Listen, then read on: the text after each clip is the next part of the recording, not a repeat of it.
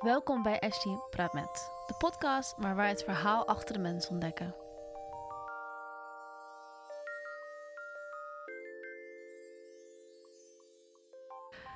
Hallo. Hallo, goedemorgen. Goedemorgen. Eh, voor de luisteraars, ik zit hier met Rob Baumgart. Is het, is het eigenlijk Robert of heet je echt Rob? Ja, officieel Robert Jan. Oh, Maar dat Robert zei Jan alleen-. Mijn moeder gebruikt alleen mijn namen als ze heel boos was op me. En dan deed ik net of ik sliep. Oh ja, Dus voor de- iedereen is het eigenlijk Rob. oké. Nou, hi Rob. Hallo, morgen. Goedemorgen. Hoe voel je je? Ik voel me prima, eerlijk gezegd. Ja, Mhm. ik vind het wel leuk dit. Ja? Eerlijk gezegd, ja. Ja? Wat vind je er leuk aan? Nou, het is eh, net echt. Het is ook echt. Ja, sorry. Ja, nee, oké, ja, ik heb allemaal professionele apparatuur. nou, dat eh, en, is inderdaad eh, echt prima. ja. Ja, en ik ben natuurlijk geen professionele interviewer. Nou ja, Maar ja, zoals je al weet, ik hou wel van praten. zeker weten, zeker weten. En dat is ook altijd heel gezellig. Ja, toch? Ja, zeker. zeker. Ja. Nou, eigenlijk is het zo'n goed begin, want daar wil ik ook met jou over hebben. Prima. Ehm, nou, vertel even eerst wat voor werk jij doet. Ik ben ehm, advocaat, strafrechtadvocaat. En dan ben ik met name gespecialiseerd in cassatiezaken. Oké, en wat betekent dat? Cassatie, dat is zeg maar het laatste deeltje van een strafproces. Ehm, je hebt natuurlijk rechtbanken, hoven en een hoge raad. Je hebt iets van, eh, van tig rechtbanken. Ehm, die behandelen strafzaken, misdrijven, maar ook overtredingen. Ben je het niet eens met een uitspraak van een rechtbank, dan zou je in hoger beroep kunnen gaan bij een gerechtshof. Er zijn Mhm. iets van, eh, van zeven of negen hoven in Nederland. En ben je dan nog niet eens met de uitspraak, dan kan je naar de Hoge Raad ehm, der Nederlanden. En die zit dan in, eh, in Den Haag, en daar is er maar één van. Maar die behandelt een strafzaak niet zoals de rechtbank en het Hof. Eh, ze stellen geen onderzoek in naar de feiten, zoals ze zeggen. Eh, ze controleren eigenlijk alleen of het Hof het recht goed heeft toegepast. Met andere woorden, heeft het Hof de procedureregels in acht genomen en hebben ze een zaak behandeld conform het wetboek van strafvordering. Oké, Je moet bijvoorbeeld kijken van, eh, je kan bij de rechtbank en bij hoven het verweer voeren eh, dat je een bepaald feit niet hebt gepleegd. en dat het blijkt uit een aantal getuigenverklaringen. Nou, daar kan je bij de Hoge Raad niet over klagen, als je desondanks toch bent veroordeeld. Maar je kan eh, bij de Hoge Raad er wel over klagen dat je bijvoorbeeld een bepaalde essentiële getuige ehm, niet hebt kunnen horen. Dat het Hof ehm, die getuige heeft afgewezen. Mhm. Terwijl het toch een essentiële getuige was. Dan kan je daarover bij de Hoge Raad klagen. Oké. Even iets anders. Je zei net dat je je koptelefoon af wou doen. Ja. Oh, nu valt het nog wel mee. Ja? Oké. Ja. maar eh, dat is best wel, lijkt mij dan, best wel heftig werk. Tenminste, je, de, misschien cliënten waar je mee te maken hebt. Ja. ehm, Niet allemaal, denk ik.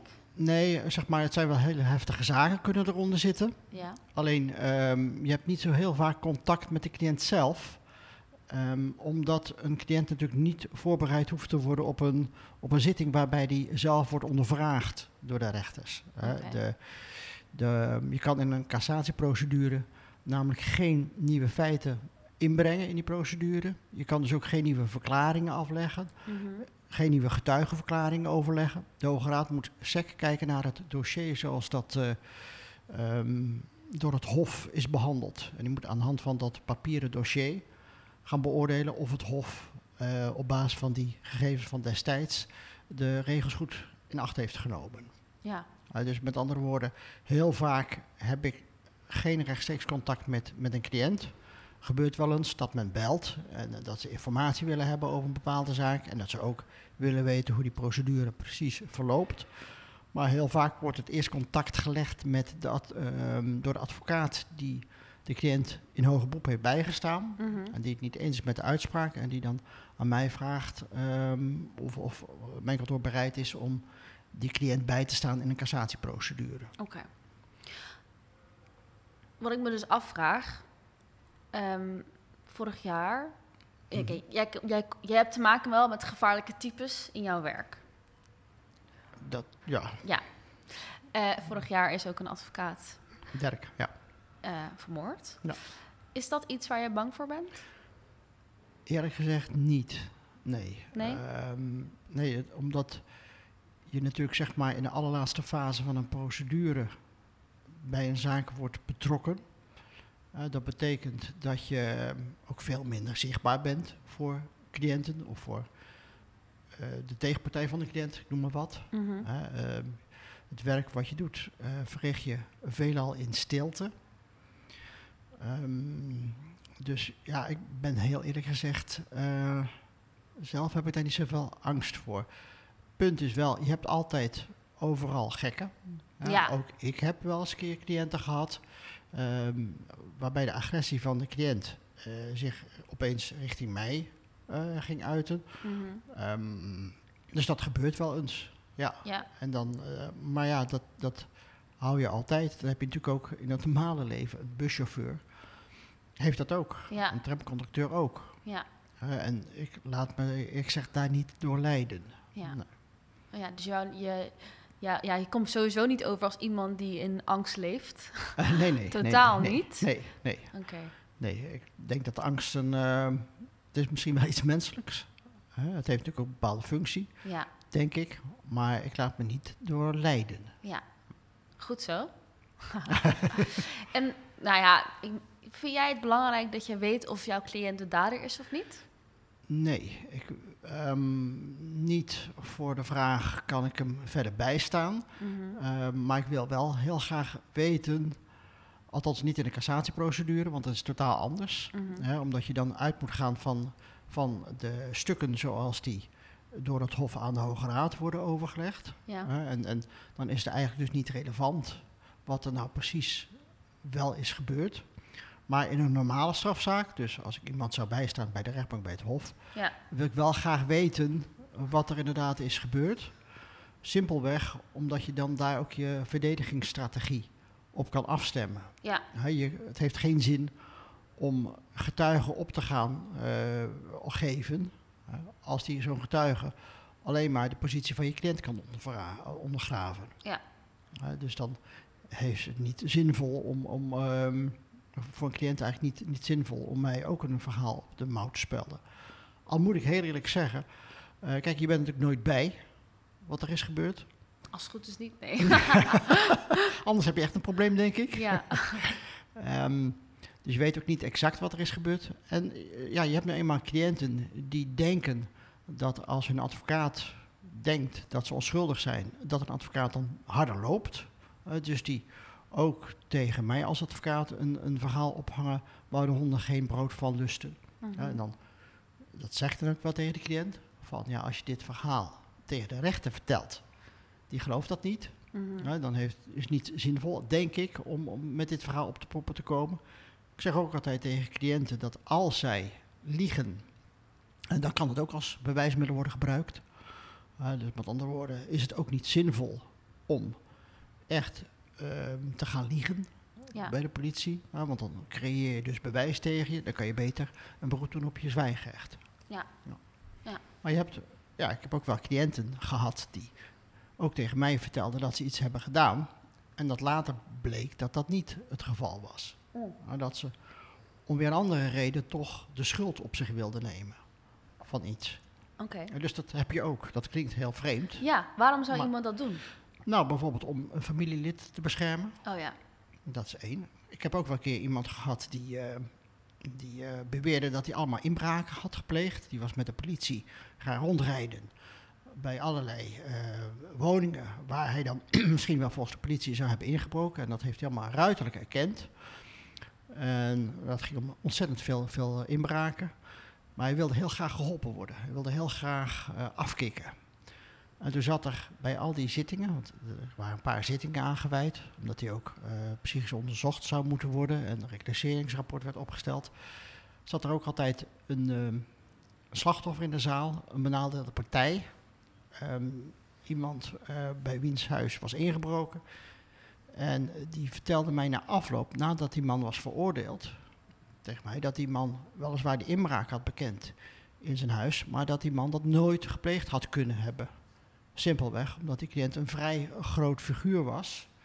Lang, dik. Mhm. En hij zou eh, die inbraak hebben gepleegd door middel van het inklimmen van een raam. in eh, Een bad- raam. Ja, dat zei die, dat zei die, dat zei die eigenaar van die woning. Althans, Oh. eh, Die zei van, joh, ja, hij vond het fascinerend om te zien dat, dat ook dus iemand iets gaat bekennen wat hij niet heeft gedaan. Hij zal ongetwijfeld wel allerlei inbraken hebben gepleegd. Maar niet zoveel maar, als wat... nee, ja. precies, maar niet net die ene. Dus, eh, Denk je dat dat heeft te maken dan met dat misschien iemand op zoek is naar aandacht of zo? Want negatieve Eh, aandacht is ook gewoon aandacht. Ja, dat, dat heb je natuurlijk ook altijd wel. Hè? Dat, dat, ehm, ik ben ook wel eens een keer benaderd in een bepaalde zaak... waarbij de advocaat van die cliënt mij belde... met de vraag om die cliënt bij te staan. En hij eh, vond zelf dat hij die man niet bij kon staan... omdat een kantoorgenoot van hem een andere verdachte had bijgestaan in diezelfde zaak... En toen dacht ik eerst zo van, nou ja, dit is een aandachttrekker. Hij heeft het niet eh, gedaan. En toen Mhm. bleek dus achteraf dat hij het wel had gedaan. Mm. Ja. Dus dat gebeurt ook wel, ja. Wel eigenlijk een hele interessante beroep. Het is, ja, zeker. Het, het leuke aan strafrecht en strafzaken is dat je gewoon met mensen te doen hebt. Eh, ieder mens is weer anders. Ja, Eh, en je krijgt ook zaken waarvan je denkt van, als dit wordt verfilmd, dan geloof je dat niet. maar het gebeurt gewoon. ja. Ja. En waarom heb je gekozen om dit, ja, om, om advocaat te worden eigenlijk? Ehm, ik ben eigenlijk advocaat geworden omdat mijn leraar maatschappij, eh, maatschappijleer op de middelbare school, die was ook advocaat, parttime advocaat. En toen zijn we eens een keer, dat was in de vijfde klas volgens mij, naar de oude rechtbank Rotterdam gegaan om eens te kijken naar zo'n zitting.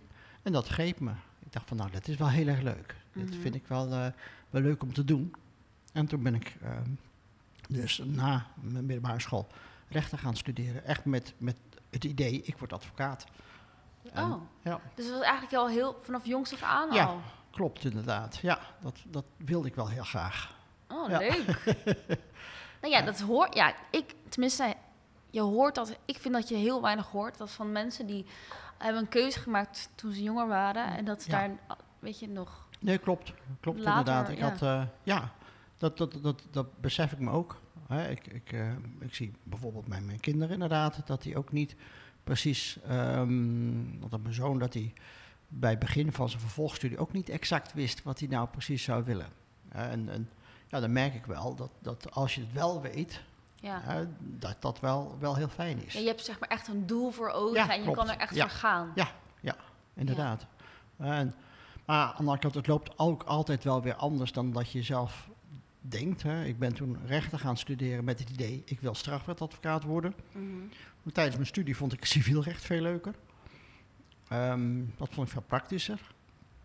Dus ben ik daar me verder in gaan verdiepen. Mhm. En toen begon ik ehm, als advocaat op een kantoor in Rotterdam. En toen vond ik in de praktijk strafrecht weer veel leuker. Dus ben Mhm. ik uiteindelijk weer verder gegaan met strafrecht. Mm.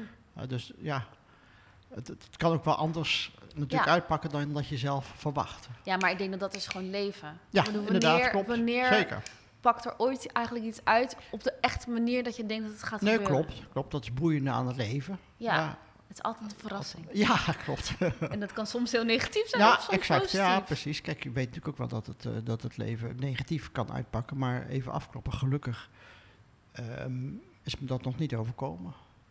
Nooit, is er nooit echt iets slechts gebeurd in je Natuurlijk, leven? natuurlijk is, eh, mijn ouders zijn overleden. De vader van mijn vrouw is overleden. Ja. De, de moeder van mijn vrouw ook, maar die heb ik nooit, helaas nooit gekend. Mhm. Ja, dus ja, natuurlijk.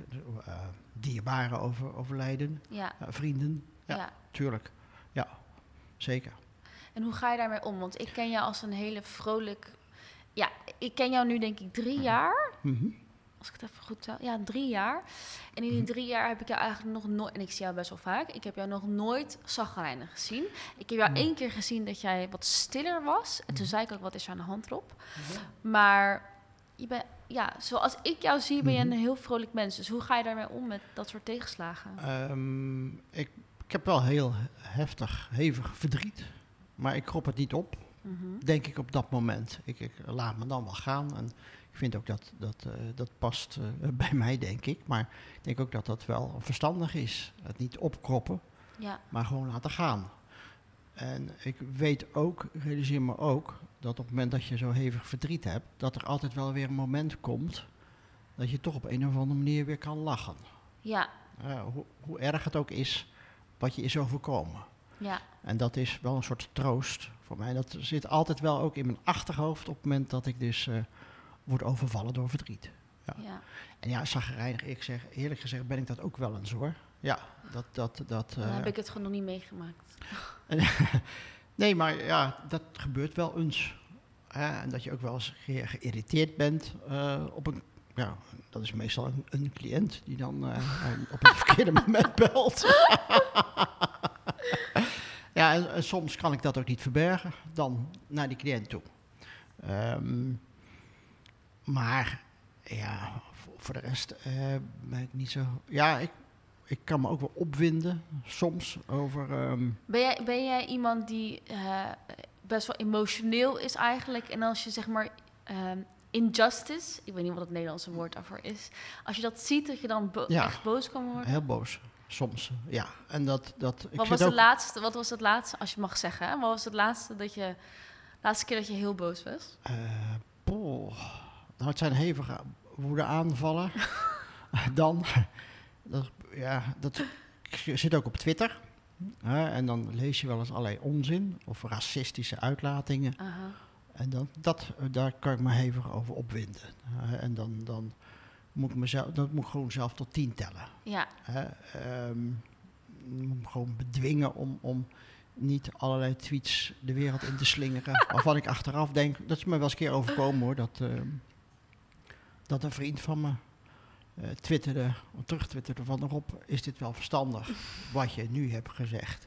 Eh, dat was na de Marokkanen uitspraak van Wilders. Aha. toen heeft die vriend eh, me geadviseerd om een bepaalde tweet te verwijderen. Dat heb ik ook gedaan. Ja? Ik ja, dat is, dit gaat misschien te ver. Ja, maar dat, daar kan ik dan wel eh, heel erg boos op worden.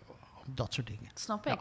Ja, nee, nee, ik herken dat. Ik heb dat ook. ja, ja. Ik, En dan- ik heb zeg maar, dan kan ik in één keer echt over iets zo boos Ja. zijn. Ja.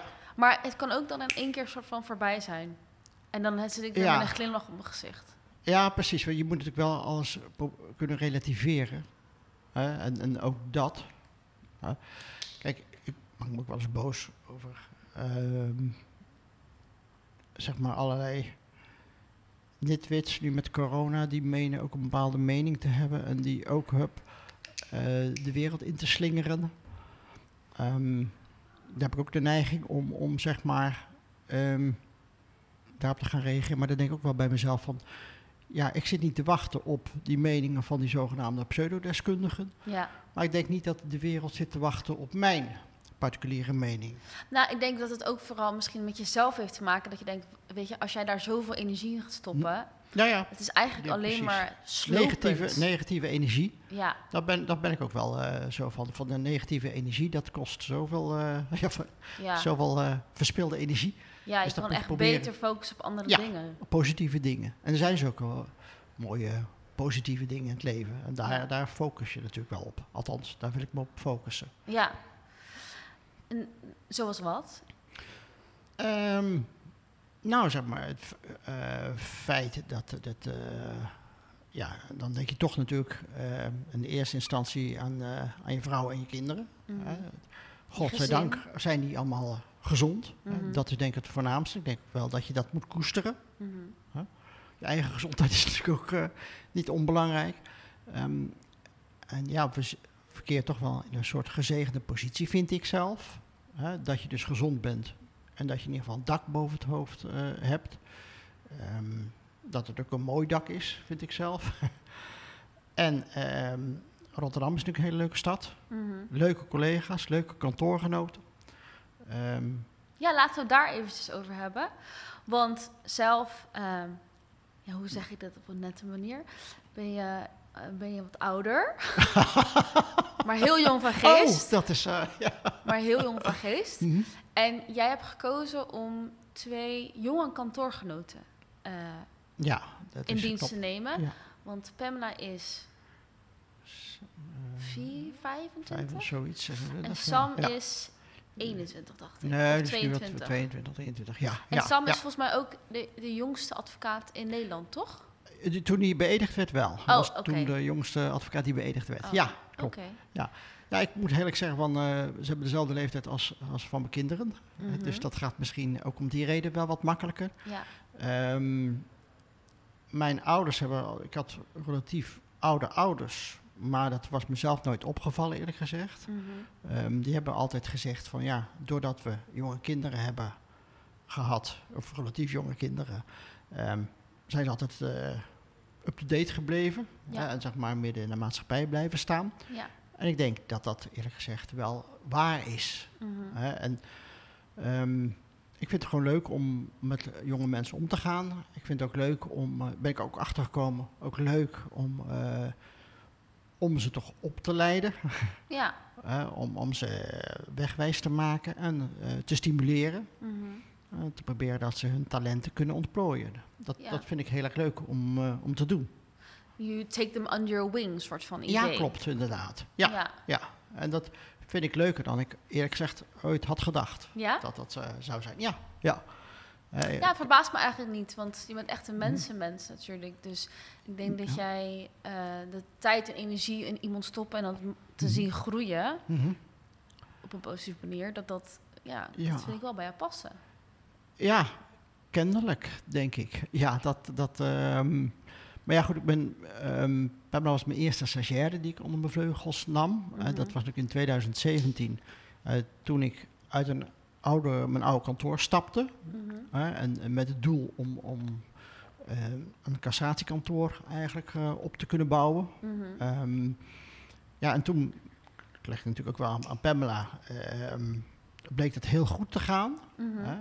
Ehm, de klik was er natuurlijk ook. Ja, Hè? En dat kantoor kon ik toen verder uitbouwen. En toen kwam Sam op een gegeven moment erbij.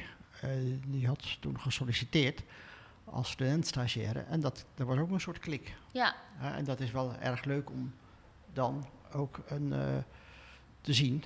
Ehm, en met z'n al- drietjes ook echt een klik. Ja, ja, klopt. Klopt, Ja. klopt. En dat was misschien in het begin eh, niet helemaal altijd het geval. Maar je ziet wel dat dat Ja. nu eh, ja, duidelijk wel is. Ja, Ja. Dat vind ik positief ook om, om te zien. Ja.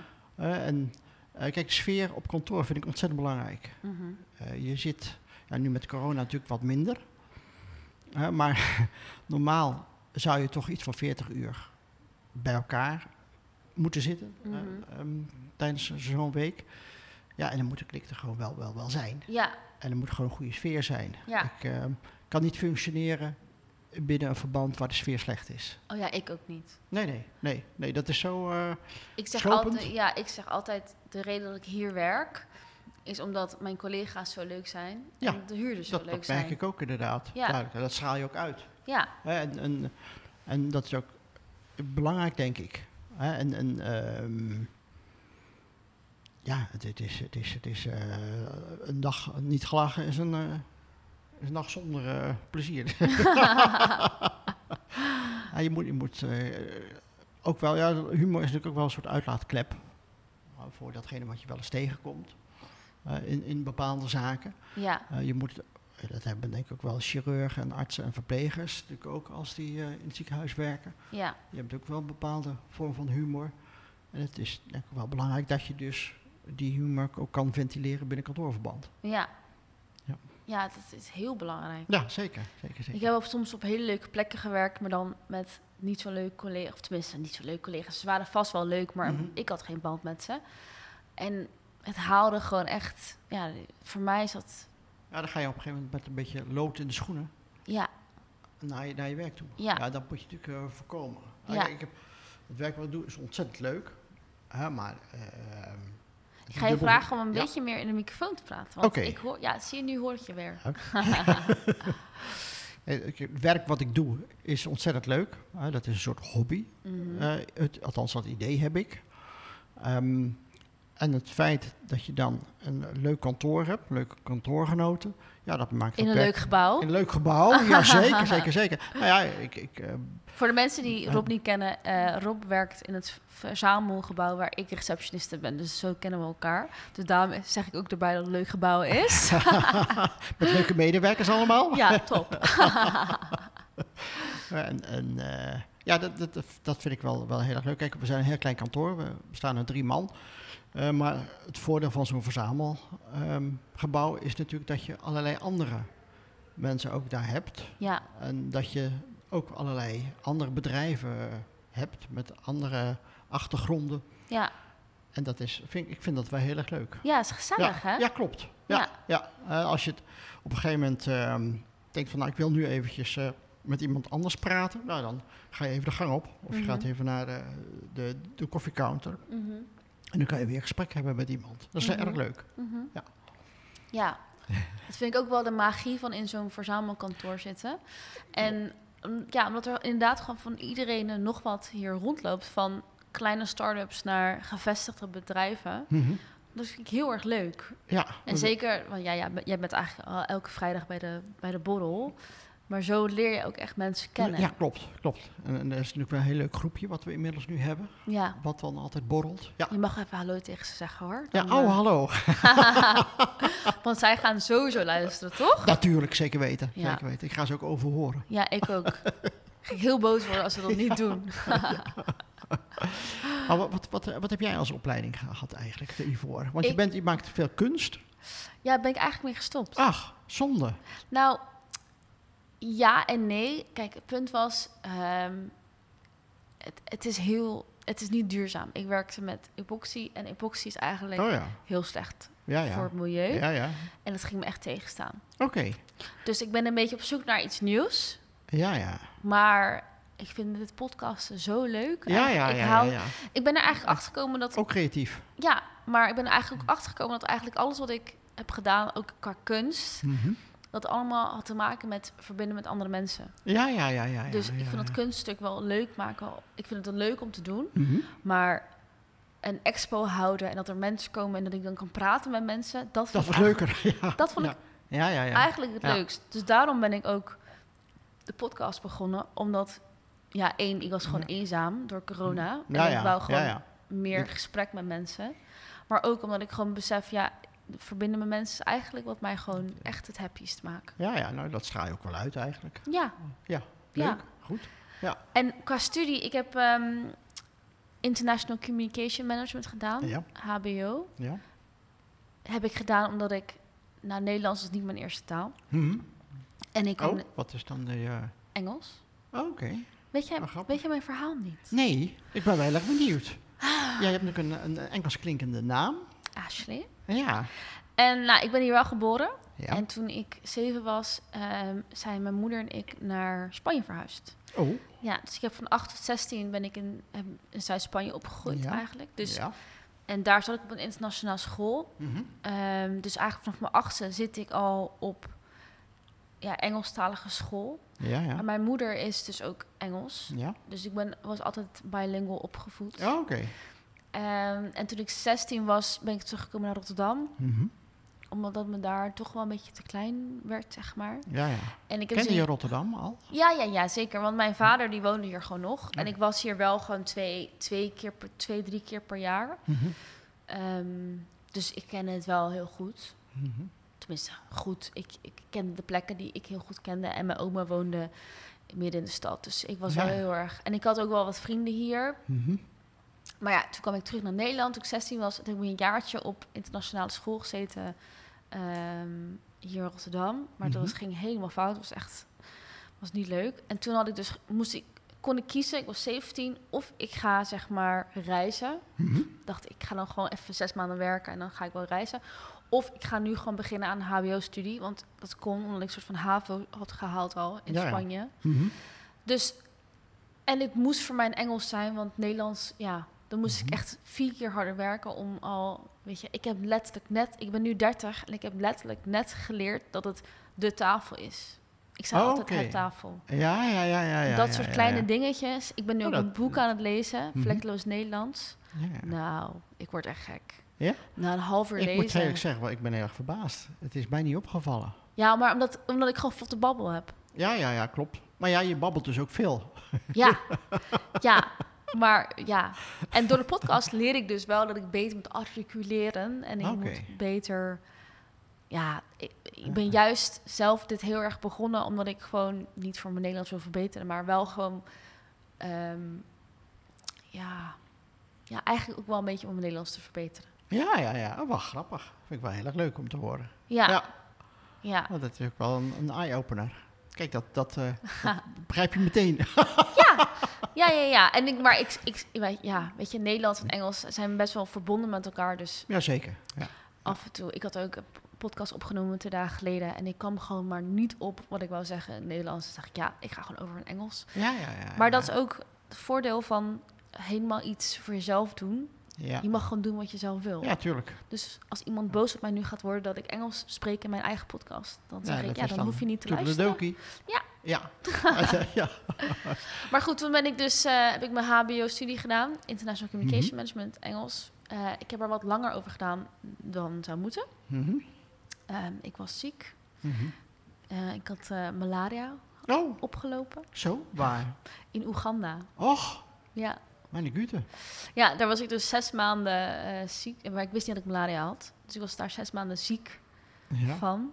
En, eh, Geen pillen genomen van tevoren? Jawel, ik Oh. had ook pillen genomen toen ik in eh, Oeganda was. Maar Mhm. dat, die wer- werken niet bij mij. Oh, oké. Oh. En ik was daar met 30 andere mensen en ik was de enige die het had. Oh. Dus maar mijn, mijn idee daarachter is... echte reizigers eh, hebben wel één keer in hun leven malaria. Dus daarom heb ik het gekregen en de andere mensen het niet. Ja, Als soort troost-idee. je hebt het echt ondergaan, ja, ja. Maar ja. ik had wel gelukkig wel een, de, een milder vorm van de malaria. Ja, waardoor ja. ik dus niet... Ja. Ik was wel ziek, zeker. En mijn herstel daarvan heeft wel echt een jaar of anderhalf geduurd. Ja. Maar ik ben niet, ehm, niet dat levensbedreigende malaria, zeg maar. Oh, Gelukkig. gelukkig, gelukkig. Nee, Ja. Ik ben ooit een keer in eh Madagaskar geweest, Oh, mooi. voor maar een paar dagen. Ja. En toen ben ik hier ook naar het havenziekenhuis geweest, Hm.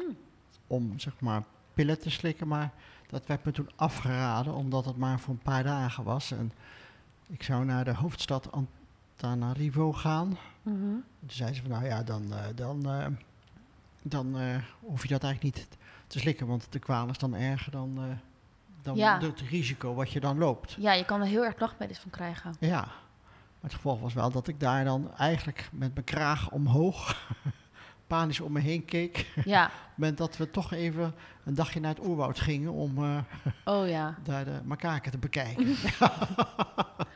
Maar, eh, ben je ziek geweest of Nee. niet? Nee hoor, niet gestoken. Geen enkel probleem. En een collega van me, het was een, eh, een moest daar getuigen horen, dat was een zakenreis. Een collega van me, die had die pillen wel genomen en die had inderdaad wel nachtmerries en, en Ja. voelde zich slecht. Ja, ja, ja. Ja. Dat is, Ja. Dat is ja, heel heftig voor je lichaam. Ja, ja, ja, kennelijk. Ja. Ja. Dus vandaar dat het toch uiteindelijk wel een, goed advies was. En is, ehm, we hebben het nu over reizen, maar hou je van reizen? Ik hou, ja, ehm, ja ik vind, vind op reis gaan vind ik heel erg leuk. Italië. Italië, echt ik ben Italië. hè? Italië-minded inderdaad. Duitsland vind ik trouwens ook heel erg leuk. Ehm, ik hou dan eh, met name van, van Piemonte, dat vind ik een ontzettend mooie streek. Eh, maar ook wel andere streken in Italië. Ik Mhm. hou van, eh, van, van, ja, van de sfeer Mhm. in Italië. Van de stadjes, de dorpjes. Ik vind je er En ook wel bij passen. Oh ja, misschien ben ik in het vorige leven wel een Italiaan geweest. Nou ja, je bent wel echt een levensgenieter. Nou ja, ja, ik vind wel een, ja, ik, ik hou wel van het leven. en Ik hou wel van, van een goede wijn. en lekker eten. En lekker eten. Ja, Ja. leuke terrasjes. Ja. Ja, leuke dorpjes, lekker wandelen. Ja. Zou je daar een huis willen hebben of zo? Ehm, oh, dat zou ik niet verkeerd vinden. Ehm, aan de ene kant lijkt me dat ontzettend leuk. Aan de andere kant denk ik wel van, als je natuurlijk zeg maar een huis ergens hebt, dan he- legt dat misschien ook wel weer een soort druk op je. Mhm. Dat je, als je op vakantie gaat, dat je dan steeds naar die plek zal moeten gaan. Een stukje vrijheid wordt dan wacht, Ja, precies. afgenomen. Ja, dat je dan misschien tegen die tijd dan denkt van, oh, ik had nu eigenlijk liever naar, ik noem maar wat, Berlijn willen gaan, maar ik heb nu eenmaal een, eh, een huisje in Piemonte, dus laten we daar dan maar toe gaan. Ja. Ehm, maar ik, ik eh, ja, en even heel simpel, ik heb het geld er niet voor. ja. Eh, dus wellicht dat het ooit nog eens een keer zover komt, dat we dan ergens inderdaad een, een, klein huisje of zoiets zouden kunnen gaan kopen. Mhm.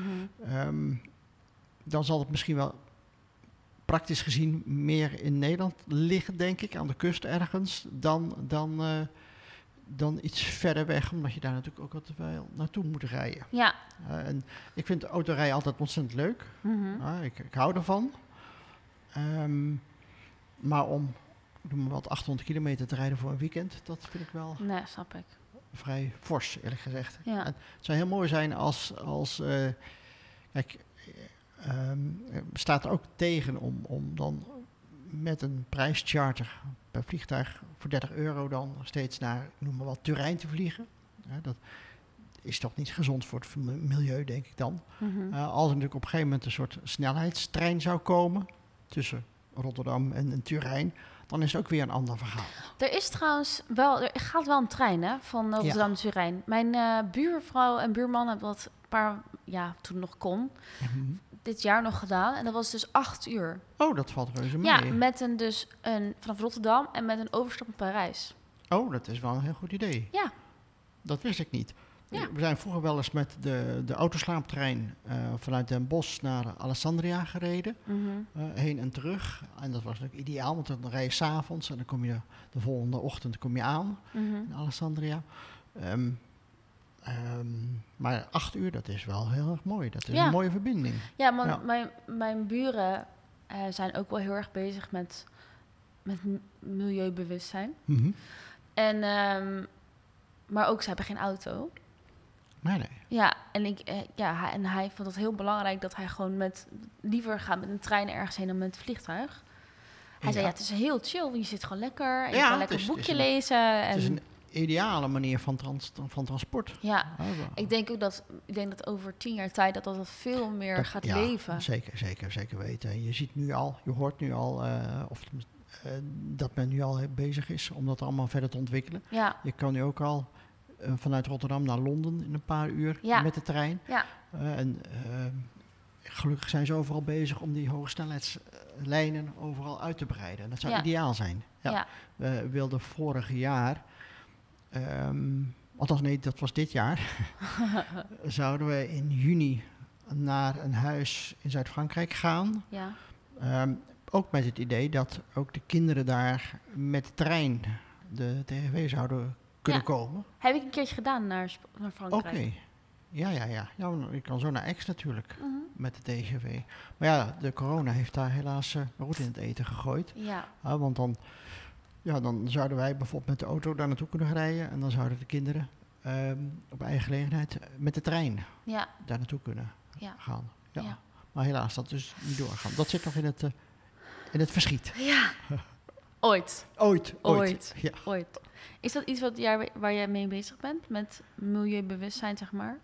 Ja, ik- milieubewustzijn, dat klopt niet. Met duurzaamheid, laat me het zo zeggen. ja, dus daar ben ik wel mee bezig, eerlijk gezegd. Ja. Op wat voor En- en- manier? nou, we, eh, ik hou heel erg veel van vlees, maar dat, dat eten we duidelijk minder.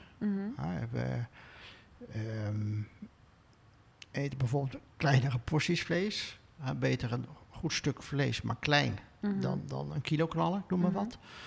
Ehm, en ja, ik heb een elektrische auto, ook eigenlijk wel, waarbij zeg maar ehm, het milieu toch ook een grote rol heeft gespeeld. Mhm.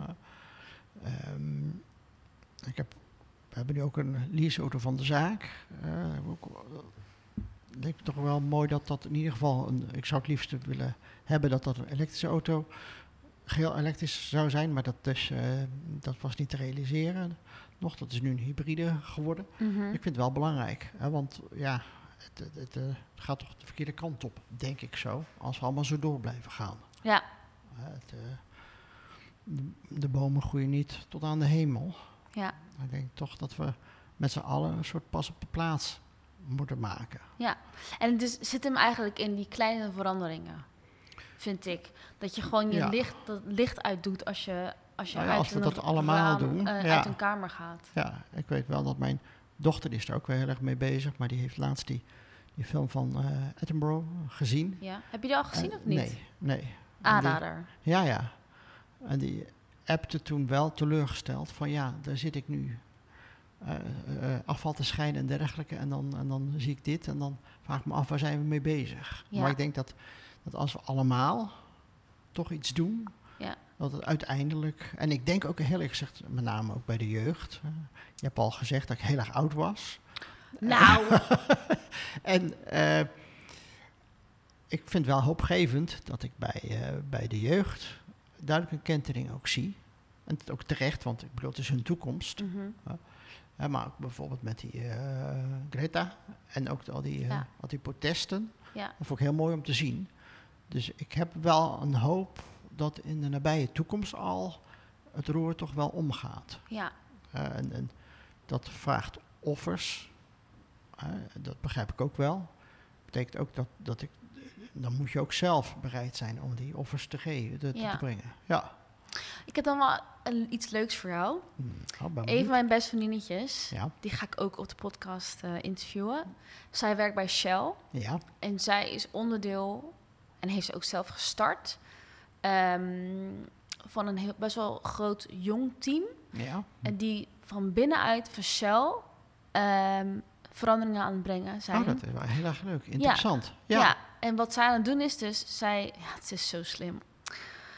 Zij bedenkt allemaal projecten voor Shell die Mhm. uiteindelijk eh, voor hun qua geld, het gaat, gaat hun minder geld kosten, waardoor ze meer winst Ja, ja. kunnen maken. Ja, ja, ja, ja. Met het eh, soort van auditje in het gras, wat niet een auditje is, is dat eigenlijk eh, de carbon footprint ook omlaag gaat. Ja, ja, ja, ja, ja, ja. Ja, dat, is, dat is ideaal natuurlijk. ja, Hè? En ik denk ook wel dat, dat, dat zeg maar bij hele grote delen van de bevolking het besef groeit, maar ook bij het bedrijfsleven, ja, dat, er, eh, dat er toch een soort verandering moet komen. ja, En heel veel van die veranderingen die kosten nu natuurlijk geld. Hè? En dat is nu, althans, eh, ja, dat is nu duurder misschien dan het, eh, dan het alternatief wat vervuilend is. mhm, Maar je ziet steeds meer, eh, ook kijk naar de zonnepanelen, dat wordt toch langzamerhand steeds veel voordeliger.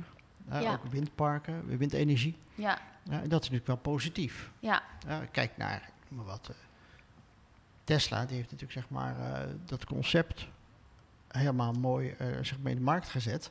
En daardoor zijn BMW, Mercedes, Audi gedwongen eigenlijk om dat marktaandeel te Ja. blijven behouden. Dus zijn ze ook maar overgestapt op, eh, op elektrische auto's. En dat, ja, je ziet op een gegeven moment toch wel dat, dat een kanteling in ja, komt. kanteling in komt. En dat Ja. is maar positief. Ja, Dat eh, zeker ook ondersteund door een veranderende zienswijze ja, van eh, grote delen in de maatschappij. Je hebt natuurlijk ook altijd wel mensen die climate change ontkennen. ja. En dat, eh, Net als dat we ook flat earthers hebben. ja, ja, exact. Het is toch een kleine groep Ja, die met een hele grote mond. ja. Je- ja, dat is eh, mooi gezegd. ja, je, je, ja, zeg maar zijn bek op poten eigenlijk. En eh, daar moet je denk ik niet door eh, laten ontmoedigen. Ja, die, die schreven een eh, minderheid. Dat blijft een minderheid. ja. ja. Ik had eigenlijk nog een vraag aan jou. Natuurlijk. Wat misschien had ik aan het begin van de podcast moeten vragen, maar maakt niet uit. Ehm, in Nederland is er geen juryrechtspraak. Mhm. Zou jij, vind jij dat dat wel zou moeten zijn of niet? Wat is jouw mening daarover? Oh, Heb je een mening daarover? ehm, ja, maar die wisselt af en toe wel eens. Oh ja. zeg ik heel eerlijk. Ehm, En nu? Wat is ik het heb, nu? ah, nu is het. poh. Als je me nu ter plekke vraagt. eh, kijk, eh, het- het- het- het, eh, er werd altijd gezegd van ja, maar een professionele rechter is in staat om ehm, beter in staat om alles alle voor en tegens te wikken en te wegen. Mhm. Alleen ik heb ook wel zaken gehad waarvan ik denk van als deze man berecht zou zijn door een jury, dan zou die terecht zijn vrijgesproken. Mhm. En die is toch veroordeeld door een professionele rechter. Mhm. Dus ik neig nu heel eerlijk gezegd wel naar een juryrechtspraak. In, in, in, alleen het probleem is, dat is, ehm, je moet ook wel kijken naar natuurlijk de praktische kant. In België hebben ze dat ook, maar dat loopt de dood. Hè. Niemand is meer bereid om in een jury te zitten. Mhm. Ehm, het, ehm, dus ze hebben heel erg intensief. Stel je voor dat je in de jury zou moeten zitten in het Holleder-proces, of het Marengo-proces, of, of eh, passageproces. Dat kan je mensen niet aandoen. Je kan niet mensen. Eh, kijk, het, eh, dat, dat, proces, of passageproces, dat heeft tien jaar geduurd. Ja, Dat heeft. ehm, er zijn iets van honderden in totaal zittingen geweest. ja, Maar verspreid over de rechtbank bij het Hof. Ja, dat kan je mensen niet aandoen. ja. En is gewoon Dat niet te, niet te doen eigenlijk. nee, dat, die processen komen, eh, zijn nu ook, nog- worden ook nu gevoerd. Hè. Nu dat eh, Pamela, eh, mijn kantoorgenote, die is nu verwikkeld in de, in de Calawago-zaak. Die heeft nu al te horen gekregen dat ze volgend jaar vier maanden moet vrijhouden. Omdat ze dan vier dagen in de week eh, beschikbaar moet zijn, omdat dan die zaak inhoudelijk wordt behandeld. Mhm. Ja, je kan niet een jurylid verplichten om Ja. vier maanden, eigenlijk zeg maar zijn normale werk, Ja. eh, ehm, naast zich neer te leggen om dan in een jury te gaan zitten. Ja. Nog even afgezien van het feit dat die, zo'n jurylid dan natuurlijk ook al, al die, en die eerdere zittingen die dit jaar hebben plaatsgevonden. ja.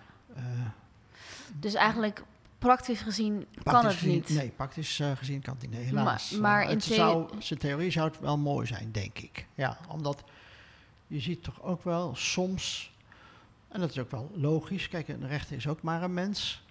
En een rechter, ehm, daar heb je goede en kwade bij. Mhm. Een goede rechter, in mijn perceptie, is de rechter die zich altijd be- eh, beseft van dat datgene wat een verdachte zegt, dat het waar kan zijn. Mhm. en dat het niet automatisch is dat als een verdachte ontkent, dat het dus gelogen zal zijn. Mhm.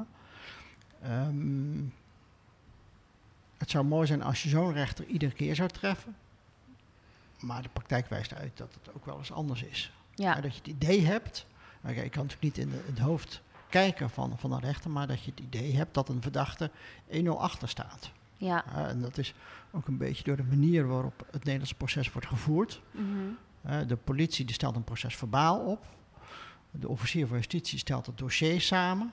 En die presenteert dat aan, eh, aan de rechter. En eh, in grote zaken, ook wel logisch dat de politie dan een soort relaasproces verbaal opstelt. Eh, een soort, soort leeswijzer. Mhm. Kort samenvat waar het in die zaak over gaat. Mhm. Maar ja, die schrijven wel eigenlijk al een beetje naar een veroordeling toe. Hè, Ja. dus Zou denk je dan ook een soort van tussenpersoon moeten komen die eigenlijk dat ja, het is heel moeilijk. Ja, dat is, is zo moeilijk. subtiel eigenlijk. ja, klopt. Ja. Maar eigenlijk is dat wel het i- soort van ideale Ja, dat tussen er een haakjes. rechter is die van tevoren dus tegen de officier en ook de verdediging zegt van... oké, ehm, presenteer mij al het bewijsmateriaal en ik zorg dat er, Ja, dat eh, wordt doorgeleid naar de zittingsrechter. En Ja. ik geef zelf in alle eerlijkheid een bepaalde samenvatting eh, van, van datgene wat relevant zou kunnen zijn. Wat belastend is, maar ook wat ontlastend is. ja, Ja, dat zou natuurlijk ideaal zijn, maar dat, dat, dat is... dat kan gewoon niet. Dat kan helaas niet. Nee, althans, Ja. ik vrees niet dat dat kan. Eh, de, je had natuurlijk wel in Nederland een onderzoeksrechter, de rechtercommissaris. Ja, Eh, die leidde in het verleden wel het onderzoek. Eh, maar de rol van de rechtercommissaris is eigenlijk in, in, in de loop der jaren steeds meer uitgekleed. Eh, en, en er wordt nu eigenlijk alleen maar op pad gestuurd door een zittingsrechter om nader onderzoekshandelingen te verrichten. En is veel minder actief dan, dan vroeger het geval was. Hm. Dus dat is eh, helaas een verkeerde ontwikkeling. Het is wel leuk, ik leer heel veel eh, van jou. Door, Het is door, ook een eh, machtig interessant vakgebied. Ja. Het is het mooiste vak wat er bestaat. Dat vind jij, denk ik. Jazeker.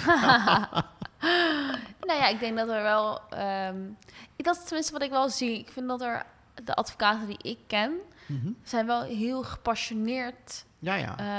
eh, over hun beroep. ja. Je kan er niet rijk van worden. Hè. Kijk, ik, even heel simpel. Ik verdien een hele goede boterham ermee. Dus echt, Ja. eh, mij hoor je niet klagen. Mhm, Maar ja, in het eh, zakenleven mhm. kan je natuurlijk veel sneller rijk worden. Ja, en, en, maar ik denk dat iedere advocaat het leuk vindt om met mensen te werken en met, met het recht. ja, En dat is toch wel heel erg leuk om, om het recht toe te passen in een bepaalde individuele zaak. ja. Ja. Kan jij eh, makkelijk je werk loslaten? Als je de kantoordeur dicht doet? Eigenlijk wel. Ja? eigenlijk wel. Ik, ehm, ja, ik, ik- als ik naar huis rijd ben ik het eh, grotendeels kwijt. Ik moet wel zeggen dat ik soms wel eens 's avonds of in het weekend denk aan een bepaalde zaak of aan een bepaalde formulering of hoe ik iets op, eh, op papier zal gaan zetten. Ja, Maar ik ervaar dat niet als, eh, als werk. Kijk, als we met de vakantie zijn... Nee, als we met de vakantie zijn, zegt mijn vrouw wel eens van... ja, je moet niet steeds op je telefoon kijken. Eh, of, hè, dat, ja, maar is toch die nieuwsgierigheid eigenlijk... die bij mij dan de boventoon. Ja, maar ook omdat het je passie is natuurlijk. Ja, klopt. Ja, ja. En dan, en, maar ik kan het ook dus wel makkelijk kwijtraken. Mhm. ik, ehm, ik kijk dan eventjes op de telefoon, kijk Mhm. wat er dan een bepaalde e-mail er is. Mhm, Kan dan ook daarop reageren. Ehm, en dan laat ik het weer los. Ja. Is daar iets specifieks wat je, ja... Sommige mensen die hebben dan, als ze dan de auto instappen en ze rijden naar huis, dan gaan ze naar klassiek muziek luisteren. Ehm, Of om het los te laten. Of ze gaan binnenkort naar mijn podcast luisteren om het los te dat is laten. nog beter. Heb je iets wat jij zo als een soort klein ritueel of zo? Ehm, nee, ik, eh, ik ehm, fiets natuurlijk heel vaak tegenwoordig Mhm. eh, naar huis, als het weer het toelaat. Mhm. Ja, en dan ben je natuurlijk eigenlijk alleen maar bezig met fietsen. En dan, dat is wel heel erg leuk eigenlijk om te doen. Mhm. Ehm, en dan laat je het eigenlijk al een soort van automatisch los. Als Ja. ik in de auto ben, als het regent, dan eh, doe ik muziek aan en dan ben ik het eigenlijk ook wel kwijt. Oh ja. En, en als ik thuis ben, Je dan kan, is het helemaal jij kan dingen heel eh, goed kaderen, dus. Ja, ja, als ik thuis ben is het helemaal weg, eigenlijk gezegd. Dan, dan, dan eh, denk ik er helemaal niet meer aan. Wat heerlijk. Ja. Nou, ik heb dat niet. Nee? Nee, nee. Ik voel me... Ik kan soms ook midden in de nacht wakker worden en dan... Dan denk ik, oh, ik moet dit nog doen, ik moet dat nog doen. Ja, terwijl je denkt, Ja, ja, ja. jij denkt, ja, Ashley, wat zit je nou? Je hebt een receptiebaan van twee à drie dagen per week. Maar ja, ik Nou ja, ben je- wel heel emotioneel verbonden ermee. Ja, ja. Maar heb je dan nog af en toe het idee van, oh, ik ben dit en dat vergeten? Of dat je denkt van, Dat had ik vroeger wel, maar dat heb ik nu dus wel geleerd. Ik heb dus altijd mijn lijstje bij me. En Oh als ja, ik dat iets bedenk, dan ja, meteen opschrijven. Dan gelijk- ben je er- ja. ja. klopt. Dat, Dat, werkt dus heel goed voor mij. Dus waardoor dat wel veel minder is dat ik midden in de nacht wakker word. Ja. Maar eh, moet ik heel eerlijk toegeven, bijvoorbeeld, we hebben nu wat nieuwe collega's. Mhm. En ik voel daar wel heel veel, heel veel verantwoordelijkheid voor dat het Ja. allemaal goed gaat. En dan zijn er misschien dingen die ik dan vergeten ben te zeggen. Mhm. En dat ik dan denk, oh, dat moet ik nog even vertellen of zo. En dan kan ik Ja. het niet, s'nachts kan ik het dan niet loslaten, totdat ik Mhm. het gewoon in mijn telefoon heb opgeschreven. En dan, dan is het weg, zeg Ja, maar. ja, ja. Nou ja. Ja. En wat ik de laatste tijd dus ook heb, Mhm. maar dat is eigenlijk alleen maar heel erg leuk, is dat ik bijvoorbeeld vanochtend was ik om vijf uur alweer al wakker, terwijl mijn wekker stond om kwart over zes. Mhm. Omdat ik dan gewoon zoveel zin heb in de podcast en deze Ja, ja. aflevering. ja, ik word hier zo blij van dat ik dan al vroeg wakker ben en dan ja, ga ik allemaal Van- dingen bedenken. En ja, echt, staat, het staat echt nergens op. want ik, ik denk er dan s'nachts aan, maar dan denk ik er dus nog. Ik denk eigenlijk de hele dag door eraan. Ja, Maar ja. het is eigenlijk alleen maar vanuit blijdschap, zeg maar. Ja, ja. Maar dat is toch mooi dan, denk ik. Ja, Dan, ja, krijg je ja. toch, dan krijg je toch wel heel veel energie. Ja, Van, en dan is dan, ja, dan slaap je misschien iets minder. Maar je krijgt er wel zoveel energie van dat dat, dat wel compenseert natuurlijk. ja. Hè? Nou, dat was, ja, dat was vorige week wel echt het heftigste eigenlijk. Er ging een vriend van mij, Leon, eh interviewen. Dus, dus Mhm. twee eh, afleveringen hiervoor. En ik heb die nacht, ik denk dat ik echt pff, maar vier uur had geslapen. en toen kwam ik naar werk. Nou, werk sowieso tien uur. En Mhm. daarna ben ik hem gelijk gaan interviewen. Maar die hele dag door. Normaal gesproken, als ik vier uur slaap, dan ben ik echt niet leuk. Nee, Dan ben nee, ik nee. heel zagrijnig. Ja, Dan, dan weten mensen ook van... Oké, je moet eigenlijk Ashley niks vragen momenteel, want dat gaat helemaal niet goed. Maar ik was gewoon heel vrolijk. ja. Ja, kijk, dan krijg, dan krijg je zoveel energie. Nou, Ja. dat is toch ideaal? Ja, Dan slaap je maar iets minder. ja. Ja. Ik denk ook van, van ja...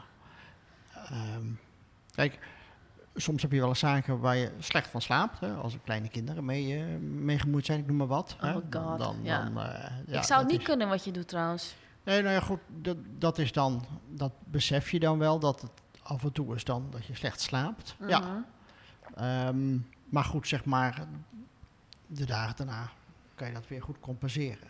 Hè, en dan zijn er toch wel zoveel leuke dingen in het werk, Ja, wat je aanspreekt. Ja, daar haal je dan je positieve energie vandaan. ja, en dan, eh, dan maakt het niet uit. ja. En ehm, denk je dat je ooit met pensioen gaat? Eh, nou ja, ik, eh, ik ben nu al zo oud natuurlijk dat veel vrienden van me.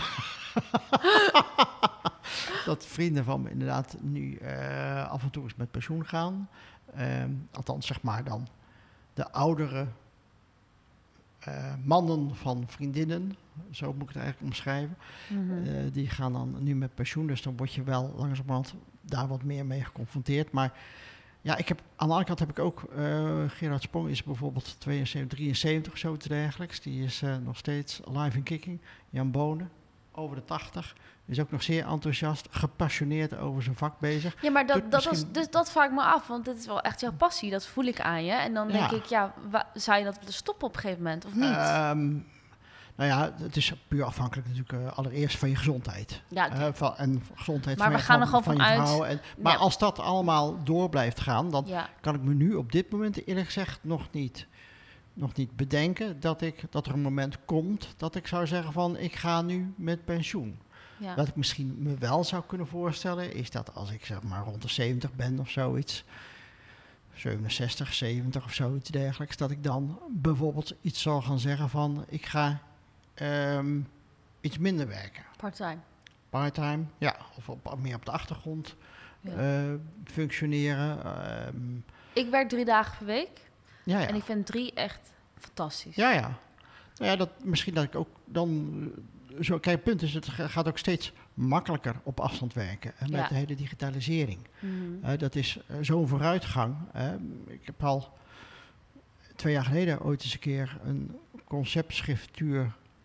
Wat die Pamela had opgesteld ehm, in Piemonte via de computer kunnen bekijken en, en, en zeg maar eh, suggesties doen voor aanpassingen. Ja, Ja, dat gaat natuurlijk steeds makkelijker worden. ja, dus het, oh, ten laatste zeggen dan over twintig jaar tijd, dan zit jij gewoon lekker. Heb jij, zit, heb jij een maand, voor een maand lang heb je een huisje gehuurd in Piemont? Nou, heerlijk. Zit ik aan de rand van het zwembad. Ja, en dan zit je lekker. Lekker Barolo. Ja, en dan zit je Ja. lekker Pamela's eh, Ja. cases door te nemen om te kijken of het al allemaal goed gaat. ja, klopt inderdaad. En dan, en dan eh, vloeken van, eh, jongen, Gelijk opbellen. ja, boos. ja. Maar dus, dus misschien is dat wel, eh, wel, wel de toekomst. Maar ja, het is er een, kijk, vijf jaar geleden ehm zat ik in een hele andere kantoorsamenstelling. Eh, dus je weet ook niet natuurlijk over vijf jaar waar ik dan zit. Ja, Huh? oké, ja, Ja, maar dus dat is gewoon... Ja. ja, kijk, We hadden ook nooit verwacht dat, dat corona, nee, precies. zeg maar, precies klopt. 2020 eh, volledig... eh, Precies. Ja, dus dus ehm, de toekomst is, heeft natuurlijk altijd een bepaalde onzekerheid in zich.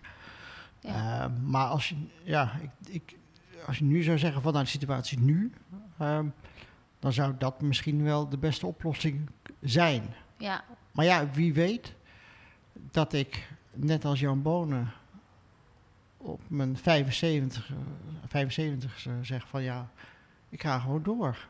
ja. Ik, ik, eh, ik vind het zo eh, waanzinnig leuk dat ik door blijf gaan. Dat ik moet denken ook aan... Ik, eh, ik weet niet wat dit meer was, maar ik zag laatst iets van een chirurg, die was 94. En Ja, die was ja. nog steeds gewoon wel part-time aan het werk. Ja, ja. Maar zijn, zijn handen waren nog steeds steady genoeg.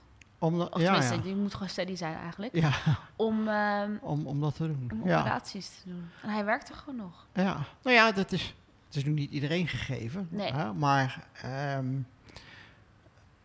ja, zeg maar, voor, voor, voor dit werk, je moet wel, denk ik wel, wel over voldoende fysieke goede gezondheid beschikken om dit werk te kunnen blijven doen, denk ik. Ja, Huh? Maar het is natuurlijk wel een voordeel. Hoe ouder je wordt, des te meer ervaring je krijgt. ja, Hoe meer zaken je hebt gezien. ja. En als de geest dan nog steeds voldoende scherp blijft om, eh, om de zaken goed te behandelen. Ja. waarom zou je dan op dat moment dat niet doen? Maar ik denk dat voor jou sowieso, omdat ja, ja, eigenlijk omdat jij zoveel cases behandelt, dat jij een constante nieuwe stroom van informatie Ja, binnenkrijgt. Dat is leuk ook. dat ook je geest gewoon jong houdt. ja, en It's- het is, nooit, het is exercising nooit... the whole time, zeg maar. Ja, het is ook, ook nooit routine. Ja, Hè? Je moet nooit blind gaan varen op routine in dit vak, want er zijn altijd wel nieuwe ontwikkelingen. Dat is ook het leuke aan strafrecht.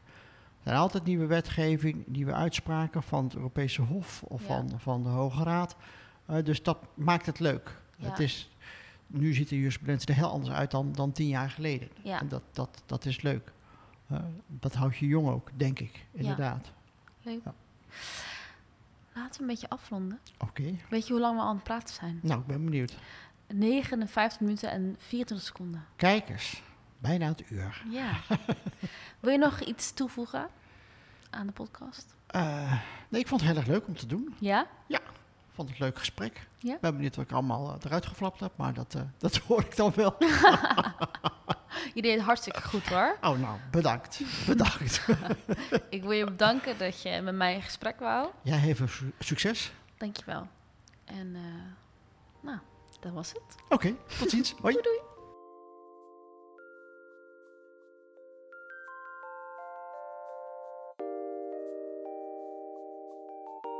Zo, dat was hem weer. Ik hoop dat je dit een interessant gesprek vond. Zo ja, wil ik je vragen om te abonneren op de podcast en ons te volgen op Instagram, Ashley Praat met Podcast. Delen en een review achterlaten wordt enorm gewaardeerd. Tot de volgende keer.